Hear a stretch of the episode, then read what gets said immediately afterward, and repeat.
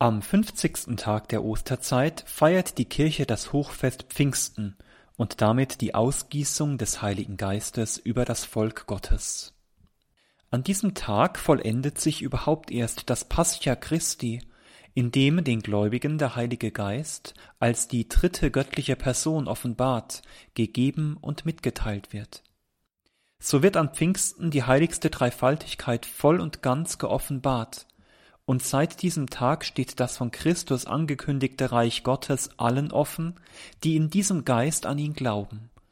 Derselbe Geist ist es auch, der durch den Glauben in Menschen aus Fleisch und Blut bewirkt, dass sie hier und jetzt schon Anteil erhalten an dem, was ihnen verheißen ist, dem Reich Gottes, freilich noch nicht vollendet, jedoch begonnen in jedem, in dessen Herz die Liebe Gottes ausgegossen ist, eben der Heilige Geist. Diese Liebe, so zeigt es uns die Geschichte Gottes mit den Menschen bis zu Jesus, seinem Sohn, ist das Prinzip des neuen Lebens, das uns nun durch den Geist gegeben ist.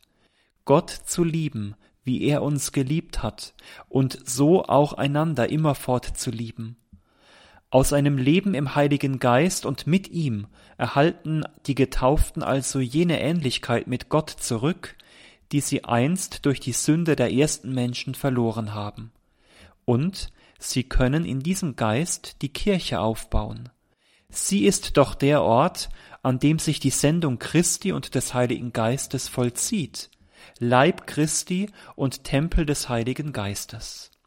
Er macht uns, seine lebendige Kirche, also zu einem christlichen Leben bereit, offenbart uns die Erfahrung des Auferstandenen inmitten unseres Lebens, vereint uns so mit ihm und seinem Mysterium, damit wir reiche Frucht bringen können. Der heilige Cyril voll Alexandrien schreibt hierzu Wir alle, die ein und denselben Geist, den Heiligen Geist, empfangen haben, sind miteinander und mit Gott verschmolzen. Obwohl wir nämlich einzeln viele sind und Christus seinen und des Vaters Geist in jedem von uns wohnen lässt, führt dieser eine unteilbare Geist die voneinander unterschiedenen durch sich zur Einheit und macht, dass in ihm alle gleichsam ein und dasselbe bilden. Und so wie die Macht der heiligen Menschennatur Christi bewirkt, dass alle, in denen sie sich befindet, einen Leib bilden, so führt meines Erachtens der eine unteilbare Geist Gottes, der in allen wohnt, alle zur geistigen Einheit. An diesem Pfingsttag, den wir heute feiern, brach für die Welt durch die Ausgießung des Heiligen Geistes eine neue Zeit an, die Zeit der Kirche und bis heute wird sie in diesem Geist erbaut, beseelt und geheiligt.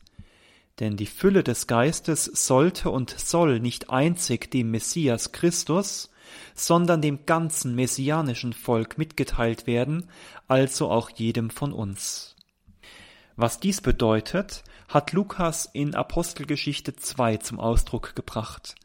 Dort berichtet er von der Ausgießung des Heiligen Geistes am Pfingsttag. Für die Juden war es ursprünglich ein Erntefest, das zu einem Erinnerungstag an den Bundesschluss Jahwes mit seinem Volk am Sinai wurde. Daran knüpft Lukas an. Er will mit seinem Bericht den Anbruch der endgültigen Heilszeit, die Erfüllung der prophetischen Verheißung und der Ankündigung Jesu darstellen. Dabei greift er zu Bildern, die bereits im Alten Testament für Gotteserscheinungen gebraucht werden. Das Brausen des Sturmes zeigt die Kraft des Heiligen Geistes, der Atem und der Sturm des neuen Lebens ist. Die Feuerzungen, die sich auf jeden einzelnen der Versammelten niederlassen, deuten an, dass die Jünger nun zum Zeugnis geben befähigt und ermutigt sind. Das Reden und Verstehen in fremden Sprachen weist zusammen mit der Völkerliste darauf hin, dass mit der weltweiten Mission, die den Jüngern aufgetragen ist, die Sprachverwirrung ein Ende haben soll und die zerrissene Menschheit nun wieder geeint wird zu dem einen Volk Gottes. Vom Heiligen Geist erfüllt begannen die Apostel sofort als Missionare der Kirche Gottes große Taten zu verkünden. Von da an vermittelten sie den Neugetauften gemäß dem Willen Christi durch die Auflegung der Hände die Gabe des Geistes zur Vollendung ihrer Taufgnade.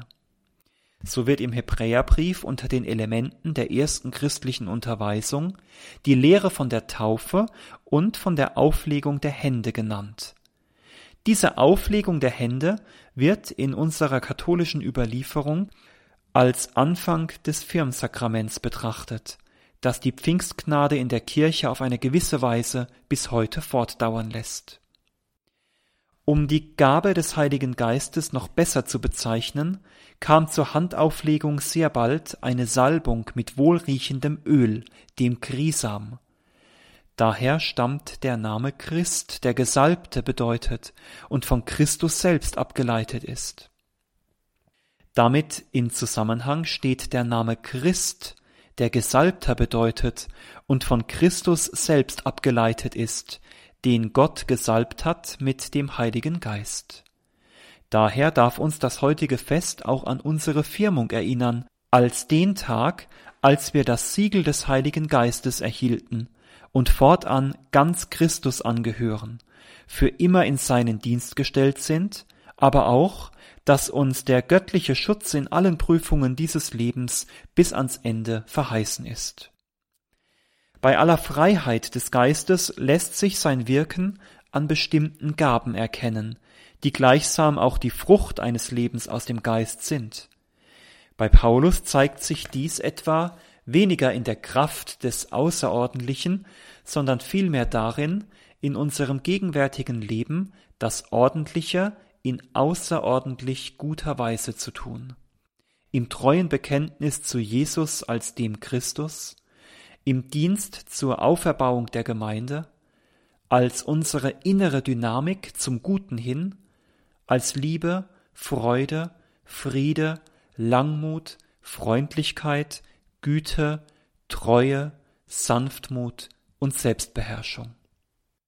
So wird der Geist wirklich zu einer Erstlingsgabe, die unserer christlichen Hoffnung im Auf und Ab der Zeit einen sicheren Grund gibt.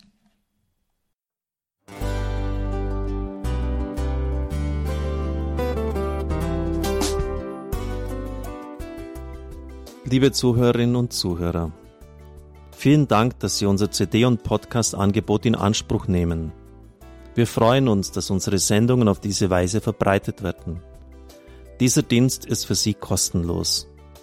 Für uns ist er allerdings mit einem nicht unerheblichen finanziellen Aufwand verbunden.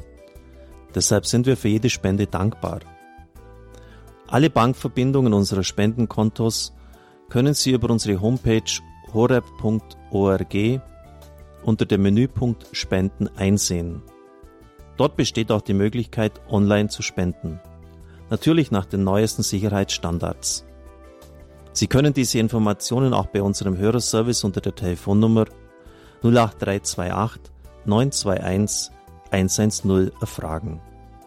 Ich wiederhole die Rufnummer 08328 921 110. Vergelt's Gott für Ihre Unterstützung. Ihr Pfarrer Kocher.